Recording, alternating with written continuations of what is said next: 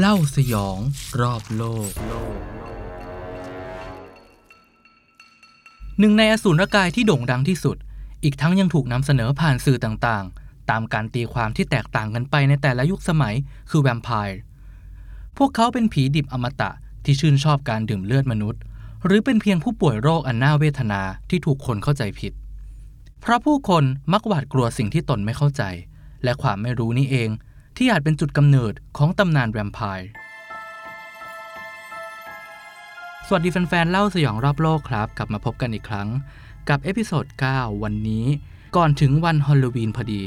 เลยมีไอเดียที่อยากจะเล่าเรื่องราวของปีศาจและอสุรกายที่มีภาพจำมากที่สุด แล้วก็คิดว่าน่าจะเป็น choice ที่หลายคนเลือกที่จะแต่งตัวไปปาร์ตี้ฮาโลวีนด้วยนะ เรียกว่าแค่ติดเขี้ยวหรือว่าแต่งเลือดที่มุมปาก ทาหน้าซีดๆนิดนึงเนี่ยคนก็รู้ทันทีเลยว่า แต่งตัวเป็นแวมไพร์ตำนานผีดูดเลือดที่โด่งดังที่สุดคิดว่าคงหนีไม่พ้นแดกคูล่าครับที่เป็นราชาแห่งแวมไพร์ทั้งปวง ซึ่งมาจากนิยายชื่อดัง แล้วก็ยังมีอิทธิพลจนถึงปัจจุบันถึงแม้ว่า ภาพลักษณ์ของแวมไพร์ในปัจจุบันเนี่ยจะเปลี่ยนไปจากอดีตมากก็ตามนะจากแต่ก่อนที่เป็น สิ่งมีชีวิตที่มีรูปร่างน่าเกลียดน่ากลัวมีปีกเล็บยาว ดูปัจจุบันสิแวมไพร์นี่กลายเป็น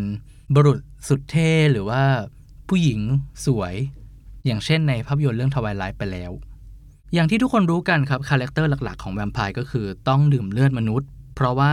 ชีวิตอมตะเนี่ยจะอยู่ไม่ได้ถ้าไม่ได้ดื่มกินเลือดมนุษย์ โดยพวกเขาเนี่ยจะใช้เขี้ยวที่แหลมคม เจาะเข้าไปแล้วก็ดูดเลือดจากเหยื่อ ส่วนเหยื่อที่ถูกดูดเลือดเนี่ยก็จะกลายร่างเป็นแวมไพร์ไปด้วย แล้วก็เหมือนกับพูดผีปีศาจอื่นๆ แวมไพร์เนี่ยจะออกหากินช่วงกลางคืน เพราะว่าพวกเขาไม่ถูกกับแสงอาทิตย์ครับ แสงแดดเนี่ยจะทำให้พวกเขาอ่อนแอลง หรือว่าอาจจะทำให้ร่างกายเนี่ยไหม้สลายกลายเป็นจุนไปเลย เหมือนในภาพยนตร์บางเรื่องนะ นอกจากนั้นแวมไพร์ยังไม่สามารถมองเห็นตัวเองผ่านกระจกด้วย แล้วก็ไม่มีเงา เพราะว่าพวกเขาเนี่ยตายไปแล้วครับ เป็นกึ่งกึ่งผีดิบเดินได้ ในขณะที่บางตำนานก็เล่าว่าแวมไพร์เนี่ยยังมีความสามารถในการกลายร่างเป็นค้างคาว หรือเป็นหมาป่าได้ด้วย รวมถึงมีพลังวิเศษอย่างการสะกดจิต หรือว่ามีปีกด้วย เหล่านี้คือคุณสมบัติของแวมไพร์ที่เราคุ้นเคยกัน แต่ว่าอันที่จริงเนี่ยในหลายวัฒนธรรมในหลายประวัติศาสตร์เนี่ยเขาก็มีตำนานพื้นบ้านที่คล้ายคลึงกับแวมไพร์ ไม่ใช่แค่ในยุโรปนะ เรื่องราวของพูดผีปีศาจที่ออกมาดูดเลือดมนุษย์ในยามค่ำคืนเนี่ยปรากฏในหลายที่ อย่างเช่นตำนานของชาวสลาฟที่อาจจะมาก่อนแวมไพร์ด้วยซ้ำเพราะว่าย้อนไปได้ตั้งแต่สมัยศตวรรษที่ 4ตำนานพูดถึงพูดผีที่มีชื่อว่าอูปิเขานิยามว่าเป็นผีที่เป็นทั้งคนเป็นและคนตายในร่างเดียวกัน แล้วก็จะชอบออกมาก่อกวนชาวบ้านออกมา ดูดเลือดออกมากินเนื้อมนุษย์ หรือว่าบางครั้งก็ทำให้เหยื่อเนี่ยหายใจไม่ออกจนตาย ตามตำนานของชาวสลาฟครับเขาเล่าว่าอูปริเนี่ยส่วนมากจะมีเป้าหมายเป็นคนในครอบครัวหรือว่าญาติพี่น้อง แต่ว่าก็สามารถจู่โจมสัตว์เลี้ยงในบ้านได้เช่นกันนะ ชื่อที่ใช้เรียกปีศาจเหล่านี้เนี่ยก็จะแตกต่างกันไปอย่างเช่นบางท้องที่ของชาวสลาฟเนี่ยเรียกอูปริแต่ว่าบางที่ในโปแลนด์เนี่ยเรียกด้วยชื่ออื่น แต่ว่า concept โดยรวมเนี่ยคล้ายคลึงกันก็คือเป็นเรื่องของ คนที่ตายไปแล้ว แต่ว่ายังออกมาดูดเลือดคนเป็น ถ้าถามว่าแล้วอยู่ดีๆคนเรากลายเป็นอูปริได้ยังไง แต่ในตำนานเขาเล่าว่าบางคนเนี่ยก็มีสัญญาณของการเป็นอูปริตั้งแต่เกิดเลยอย่างเช่น มีฟันที่ซ้อนขึ้นมาอีกแถว หรืออาจจะเกิดจากการถูกสาบแช่งก็เป็นไปได้ อีกตำนานของชาวกรีกที่มีสตอรี่คล้ายคลึงกับแวมไพร์ในยุโรปก็คือ พูดผีปีศาจที่ถูกเรียกว่าวริโคลักคัสเป็นผีของคนนอกศาสนาหรือว่าผีของคนที่ถูกขับไล่ออกจากศาสนา หรือว่าอาจจะเป็นคนที่เคยก่ออาชญากรรมร้ายแรง แต่ว่าเขาก็เล่าว่าบางครั้งก็เป็นเคสของคนที่แค่โชคร้ายนะ อย่างเช่น ตายไปแล้วถูกฝังไปแล้วแล้วอยู่ดีๆเนี่ยเกิด แมวกระโดดข้ามหลุมศพ ก็เลยฟื้นคืนชีพขึ้นมาเป็นวริโคลักคัสซะอย่างนั้น คล้ายๆ กับบ้านเราเลยเนอะที่ว่า แมวดำกระโดดข้ามลงศพอะไรอย่างนั้นตำนานของชาวกรีกเขาเล่าว่าวริโคลัคัสเนี่ยจะไปเยือนบ้านของคนรู้จัก แล้วก็จะตะโกนเรียกชื่อ ญาติพี่น้องด้วยเสียงที่แหบแห้งพอเหยื่อหลงกลมาเปิดประตูเนี่ยก็จะถูกจับไปดูดเลือดแล้วก็กลายเป็นสาวก เออ คล้ายกับอูปริเลย อีกตำนานหนึ่งที่อยากจะเล่าฮะอยู่ไกลจากยุโรป เป็นเรื่องราวของชาวชอตีซึ่งเป็นคนพื้นเมืองในเม็กซิโก ชาวชอตีเนี่ยมีความเชื่อว่าในผืนป่าเนี่ยจะมีคนป่าอาศัยอยู่ อยู่ในป่าลึกอยู่ในภูเขาอยู่ในถ้ำน้ำแข็งต่างๆ พวกเขาเนี่ยจะถูกนิยามว่ามีร่างกายสูงใหญ่ แล้วก็มีขนเต็มตัวเลยคล้ายๆ กับชูบักก้าจากภาพยนตร์เรื่อง Star Wars แต่ว่ากินเลือดนะ แล้วในแง่หนึ่งเนี่ยชาวชอตีเขาก็เชื่อว่า ผู้ที่อาศัยอยู่ในป่าเหล่านี้เนี่ยที่ มีมีส่วนผสมระหว่างแวมไพร์กับชูบักก้าเนี่ยเป็นผู้พิทักษ์ป่า แต่ในอีกแง่หนึ่งเนี่ยก็ดูดเลือดและดื่มกินเลือดมนุษย์ นี่ก็คือเรื่องราวของตำนานพื้นบ้านที่คล้ายคลึงกับแวมไพร์ของยุโรป ถ้าถามว่าแล้วทำไมในแต่ละประเทศถึงมีเรื่องราวคล้ายๆกันละ่ะ เขาก็มีการสันนิษฐานกันนะฮะว่า จริง ๆ แล้วตำนานพื้นบ้านเหล่านี้เนี่ยมันเกิดมาจากความกลัว ที่เป็นพื้นฐานตามธรรมชาติของมนุษย์เราหรือเปล่า เพราะว่าไม่ว่าคนจะชนชาติใดวัฒนธรรมใดก็หลักๆก็คือกลัวความมืด กลัวสัตว์ป่าที่จะมาทำร้าย ซึ่งก็เป็นไปได้ว่าความกลัวเหล่านี้เนี่ยมันฝังอยู่ตั้งแต่สมัยบัมพบุรุษ แล้วก็ต่อยอดมาเป็นตำนานเล่าขานต่างๆ หรืออีกในหนึ่งเนี่ยมันอาจจะสะท้อนความกลัว โรคระบาด เพราะว่าในทางวิทยาศาสตร์เนี่ย ลักษณะของแวมไพร์ที่ถูกเล่าผ่านตำนานเนี่ยเข้าไปคล้ายคลึงกับโรคบางโรคที่คาดกันว่าในอดีตเนี่ยเกิดขึ้นแล้วผู้คนไม่เข้าใจว่าผู้คนเหล่านี้เนี่ยเป็นผู้ป่วย แต่มองว่าพวกเขาเนี่ยถูกพูดผีปีศาจเข้าสิง มีโรคอะไรบ้างที่เข้าข่ายหนึ่งครับโรคพิษสุนัขบ้า โรคพิษสุนัขบ้าเนี่ยเป็นหนึ่งในโรคที่เก่าแก่ที่สุดแล้วก็อยู่คู่มากับมนุษยชาตินานแสนนาน ติดต่อกันผ่านเชื้อโรค จากบาดแผลที่ถูกกัด เช่น ถ้าเราไปถูกสุนัขกกัด เชื้อจากน้ำลายสุนัขกก็จะเข้ามาในระบบเลือดของเราแล้วเราก็จะติดเชื้อ อาการของคนที่ติดโรคพิษสุนัขบ้าเนี่ยในอดีตเนี่ยมักจะถูกนิยามว่า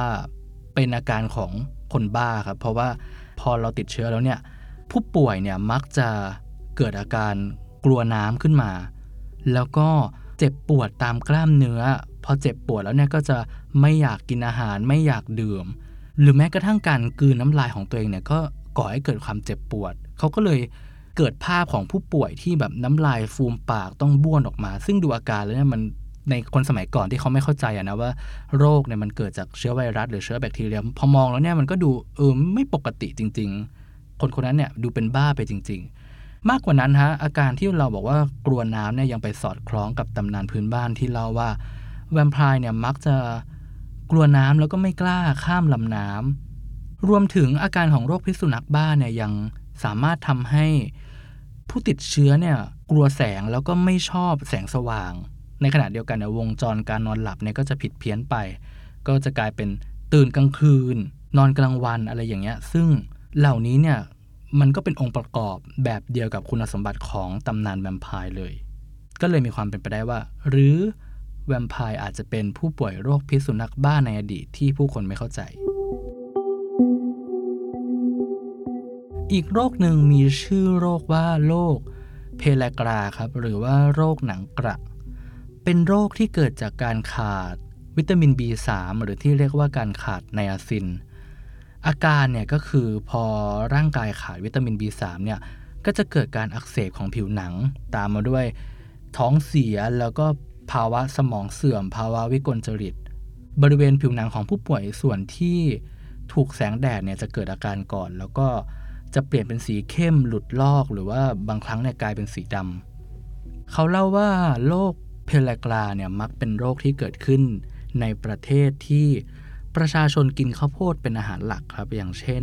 สเปน อิตาลี โรมาเนีย อียิปต์ หรือว่าในกลุ่มอเมริกาใต้ เนื่องจากการที่ผู้คนเนี่ยกินข้าวโพดเป็นอาหารหลักเนี่ยส่งผลให้พวกเขาเนี่ยขาดวิตามิน B3 ก็จะคล้ายคลึงกับโรคพิษสุนัขบ้าพอป่วยแล้วก็ผู้ป่วยก็จะมีอาการเบื่ออาหาร อาเจียน ท้องเดิน ปากอักเสบ แสบผิวหนัง โดนแดดไม่ได้ ออกไปข้างนอกไม่ได้ อะไรประมาณนั้นเลย ทีนี้ คำถามสำคัญก็คือสองโรคนี้เนี่ยมีข้อบ่งชี้อะไรบ้างที่มีแนวโน้มว่าอาจจะเป็นต้นกำเนิดของตำนานแวมไพร์อย่างในกรณีของโรคเพลไลกราเนี่ยจริงๆ แล้วก็มาทีหลังตำนานแวมไพร์นะครับตำนานแวมไพร์ในยุโรปเนี่ยมีตั้งแต่ยุคกลาง คือตั้งแต่ศตวรรษที่ 14-15 แต่ว่ากรณีของโรคเพลลกราเนี่ยเกิดขึ้นหลังจาก สเปนเนี่ยค้นพบโลกใหม่ก็คือทวีปอเมริกา แล้วก็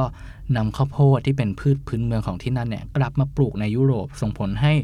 บางพื้นที่ในยุโรปเนี่ยเปลี่ยนมากินข้าวโพดเป็นอาหารหลัก แล้วก็เกิดโรคเพลกราขึ้น ซึ่งเรื่องราวเนี่ยเป็นศตวรรษที่ 18 ฉะนั้นการที่โรคเพลกรามาช้ากว่าตำนานแวมไพร์เนี่ยก็บ่งชี้ว่าตำนานแวมไพร์เนี่ยอาจจะเกิดขึ้นมาก่อน แล้วก็ถูกเสริมความน่าหวาดกลัวด้วยโรคนี้หรือเปล่าพอมีหลักฐานสนับสนุนอยู่ครับ เขาเรียกกันว่าเป็นช่วงของ Great Vampire Epidemic หรือว่าเป็นการระบาดใหญ่ของแวมไพร์เกิดขึ้นในยุโรปช่วงประมาณปี 1725 ถึงปี 1755 ในตอนนั้นเนี่ยเขาเล่าว่าตำนานแวมไพร์เนี่ยเป็นที่โด่งดังเป็นที่หวาดกลัวไปทั่วยุโรป โดยเฉพาะในพื้นที่ยุโรปตะวันออก ส่งผลให้ผู้คนเนี่ยกลัว แล้วพอเขากลัวเนี่ยเขาก็ไป ขุดศพที่ตายไปแล้วเนี่ยที่เชื่อว่าต้องทำอะไรสักอย่างกับศพ เพราะว่าถ้าไม่อย่างนั้นเนี่ยศพเหล่านี้เนี่ยจะลุกขึ้นฟื้น คืนชีพกลับมาเป็นแวมไพร์เขาก็เลยไปขุดศพที่ตายไปแล้วขึ้นมา แล้วก็ทำพิธีตามความเชื่อ เช่นแบบเอากระเทียมมาคล้อง หรือว่าตอกลิ่มไปที่หัวใจตอกลิ่มไปที่กลางอก อะไรอย่างนั้นตามความเชื่อของชาวสลาฟทีนี้เนี่ยช่วงนั้นเนี่ยช่วงกลางศตวรรษที่ 18เนี่ยเป็นเวลาที่บางประเทศในยุโรปอย่างเช่น ชาวออสเตรีย หรือว่าชาวเยอรมันเนี่ยกำลังสู้รบกับการแผ่ขยายอิทธิพลของอาณาจักรออตโตมัน ก็เขาก็เล่าว่าบรรดาทหารเหล่านี้ที่ถูกส่งไปรบกับอาณาจักรออตโตมันเนี่ยก็ได้เห็นพิธีกรรมเหล่านี้ที่ว่าชาวยุโรปตะวันออกเนี่ยขุดศพขึ้นมาทำพิธีป้องกันแวมไพร์พอทหารเหล่านี้ที่ไปรบเนี่ยกลับบ้านเนี่ยก็ส่งผลให้ตำนานของแวมไพร์เนี่ยแพร่กระจายจากยุโรปตะวันออกไปสู่ยุโรปตะวันตกด้วย แล้วก็กลายเป็นเรื่องเล่าขานไปทั้งทวีปยุโรปเลย แต่ทั้งนี้ทั้งนั้นเนี่ยก็ยากที่จะสรุปว่ามันเกี่ยวข้องกับโรคพิษสุนัขบ้า หรือโรคเพลกราจริงไหม แต่ก็มีความเป็นไปได้ เพราะว่าด้วยอาการที่มันคล้ายคลึงกับในตำนานเออซึ่งก็น่าคิดเหมือนกันนะว่า หรือมันอาจจะเริ่มต้นจากการติดเชื้อโรคพิษสุนัขบ้าในหมู่บ้านเล็ก ๆ จากผู้ป่วยไม่กี่คนจากนั้นก็ค่อยขยายเพิ่มจำนวนขึ้นเรื่อยๆ จนกลายเป็นแบบผู้ป่วยทั้งหมู่บ้านเนาะแล้วพอหมู่บ้านอื่นมาเห็นก็จะคิดว่าหมู่บ้านนี้ ถูกผีสิงหรือว่ากลายเป็นแวมไพร์ไปทั้งหมู่บ้านแล้วก็เลยกลายเป็นเรื่องราวลุกลามใหญ่โต อีกโรคหนึ่งซึ่งเป็นโรคสุดท้ายและคิดว่าน่าจะเป็นโรคที่มีน้ำหนักมากที่สุด เป็นวิทยาศาสตร์เบื้องหลังของตำนานแวมไพร์มากที่สุดก็คือ โรคที่มีชื่อว่าพอไฟเรียพอไฟเรียเป็นโรคทางพันธุกรรมที่ส่งต่อกันผ่านเลือดในครอบครัวครับ แล้วก็มีมานานคือมีมาตั้งแต่ยุคกลางแน่ๆแหละแล้วก็น่าจะเป็นที่มาของตำนานแวมไพร์โรคพอไฟเรียคือ โรคเลือดที่เกิดจากความผิดปกติของเอนไซม์ในเลือดครับ คือเขานิยามว่าปกติแล้วเนี่ยในร่างกายเราเนี่ยจะมีเอนไซม์ตัวหนึ่งที่เปลี่ยนสารพอไฟรินเป็นฮีม ฮีมคือโมเลกุลโปรตีนที่อยู่ในฮีโมโกลบินของ เม็ดเลือด แล้วก็ตัวฮีมเนี่ยจะเป็นโมเลกุลที่ทำหน้าที่จับออกซิเจน หรือว่าจับกับคาร์บอนไดออกไซด์ทีนี้เนี่ยผู้ป่วยที่เป็นโรค porphyria เนี่ยเขาจะไม่สามารถผลิตฮีมได้มากพอ ส่งผลให้สาร porphyrin ที่จะต้องเปลี่ยนไปเป็นฮีมเนี่ยตกค้างในร่างกายเยอะ และในที่สุด สารเหล่านี้ก็เป็นพิษต่อร่างกาย พอเป็นพิษแล้วอาการที่จะเกิดขึ้นก็คือ มี 2 รูปแบบคืออาการทางจิตกับอาการทางผิวหนังครับ ผู้ป่วยเนี่ยพอเจอกับแสงแดดก็จะเกิดแผลผุพองอย่างรุนแรง ความเจ็บปวดจากแผลผุพองเนี่ยก็จะส่งผลต่อสภาพจิตใจตามมา ส่งผลให้ผู้ป่วยโรคนี้เนี่ยกลัวการออกไปข้างนอก กลัวแสงแดดไม่กล้าถูกแสงแดด ซึ่งก็จะเห็นว่าอาการเนี่ยคล้ายคลึงกับคุณสมบัติของแวมไพร์เลย แล้วก็คล้ายคลึงกับผู้ติดเชื้อโรคพิษสุนัขบ้าและโรคเพลกราปัจจุบันคาดกันว่าความชุกของโรคมีสัดส่วน1ถึง100 ต่อ 50,000 คนครับ ก็หมายความว่าใน 50,000 คนเนี่ยอาจจะมีผู้ป่วย 1 คนถึง 100 คนที่เป็นโรคนี้นะ แล้วก็ด้วยความที่มันเป็นโรคที่ถ่ายทอดทางพันธุกรรม พอพ่อแม่เป็นก็ลูกก็มีโอกาสเป็นด้วย อาการของผู้ติดเชื้อมีอะไรอีกที่บ่งชี้ว่าเข้าข่ายแบบเดียวกับแวมไพร์เมื่อกี้เราพูดถึงการบาดกลัวแสงแดดใช่ไหมบางครั้งเนี่ยโรคเนี่ยยังทำให้เหงือก ร่นด้วยครับ แล้วก็พองเหงือกในปากเนี่ยร่น ลักษณะของฟันเนี่ยก็เลยดูยาวขึ้นทำให้ถูกมองว่าผู้ป่วยเหล่านี้เนี่ยมีเขี้ยวที่ยาวขึ้นไปด้วย ในกรณีของผู้ป่วยเนี่ยบางครั้งเนี่ยปัสสาวะของผู้ป่วยเนี่ยมักจะมีสีแดงเข้ม ก็ส่งผลให้ชาวบ้านเข้าใจผิดว่าพวกเขาเนี่ยไปกินเลือดมาหรือเปล่า หรือบางครั้งผู้ป่วยก็รักษาตัวเองด้วยการดื่มกินเลือดของสัตว์ พื่อให้ร่างกายเนี่ยได้สารที่ไปช่วยในการผลิตฮีมมากขึ้น แต่กลายเป็นว่าพอดื่มกินเลือดสัตว์นะมันก็ยิ่งเสริมความน่ากลัวมากยิ่งขึ้น นอกจากนั้นก็ยังมีข้อบ่งชี้อื่น ๆ อีกอย่างเช่น ที่เขาเล่ากันว่าแวมไพร์มักจะมองไม่เห็นเงาตัวเองในกระจก ในกรณีของผู้ป่วยโรคพอไฟรินเนี่ยถ้าอาการหนักๆเนี่ยลองค้นดูรูปใน Google ดูก็ได้นะครับว่า พอผิวหนังของร่างกายเนี่ยที่มันเสื่อมมากๆ ที่มันแบบเสียหายมากๆเนี่ยมันส่งผลให้หน้าตาเนี่ยเปลี่ยนไปแล้วก็เสียโฉมเขาก็เลยคาดกันว่า ผู้ป่วยที่เผชิญกับโรคนี้เนี่ยก็ไม่ค่อยอยากจะส่องกระจกมองตัวเองมากนัก นี่อาจจะเป็นที่มาของตำนานว่าทำไมแวมไพร์ถึงไม่ค่อยชอบส่องกระจกก็ได้นะ แล้วทำไมแวมไพร์ต้องกลัวไม้กางเขนด้วย ในช่วงของยุคกลางครับ คนที่ มีอาการหรือว่าเข้าข่ายว่าเป็นแวมไพร์เนี่ยมักจะถูกจับไปเผาทั้งเป็น ก็คล้ายๆ กับกรณีของการล่าแม่มด แล้วก็มีรายงานว่าช่วงปี 1478 ถึงปี 1834 เนี่ยมีคนที่ถูกกล่าวหาว่าเป็นแวมไพร์แล้วก็ถูกจับไปเผาทั้งเป็นเนี่ยมากถึง 600 คนเลย ซึ่งก็เป็นไปได้ว่าหลายคนอาจจะเป็นแค่ผู้ป่วยโรคพอไฟเรียธรรมดาก็ได้ เพราะฉะนั้นก็มีเหตุผลว่าทำไมผู้ป่วยโรคพอไฟเรียเนี่ยถึง กลัวไม้กางเขนกลัวสัญลักษณ์ของศาสนา เพราะว่าในยุคสมัยที่ผู้คนยังไม่เข้าใจความเจ็บป่วยเนี่ย พวกเขาเนี่ยโดนปฏิบัติแบบเหมือนพูดผีปีศาจเนะถูกทรมาน ถูกมองว่าเป็นคนบ้าสามโรคนี้ก็คือเบื้องหลังแวมไพร์ที่คาดกันว่าเป็นที่มาของตำนานผีดิบอันแสนโด่งดัง แล้วก็สะท้อนให้เห็นถึงความไม่เข้าใจต่ออาการป่วยในอดีตครับ แต่ว่าผู้คนมองว่าคนป่วยเนี่ยเกิดจากการถูก พูดผีปีศาจเข้าสิง เกิดจากการไปทำบาปทำกรรมมา หรือว่าถูกพระเจ้าลงโทษเนี่ยก็ทำให้ผู้ป่วยเหล่านี้เนี่ยถูกเชื่อมโยงกับเรื่องราวดำมืด เรื่องราวของปีศาจแล้วก็อาจจะกลายมาเป็นที่มาของตำนานพูดผีต่างๆ ซึ่งก็อาจจะไม่ได้มีแค่แวมไพร์นะ แต่จะรวมถึงเรื่องราวอื่นๆด้วย จบไปแล้วฮะสำหรับเล่าเสียงรอบโลก ขอบพระคุณทุกท่านที่ติดตามครับ แล้วพบกันใหม่สัปดาห์หน้า สวัสดีครับ เล่าสยองรอบโลก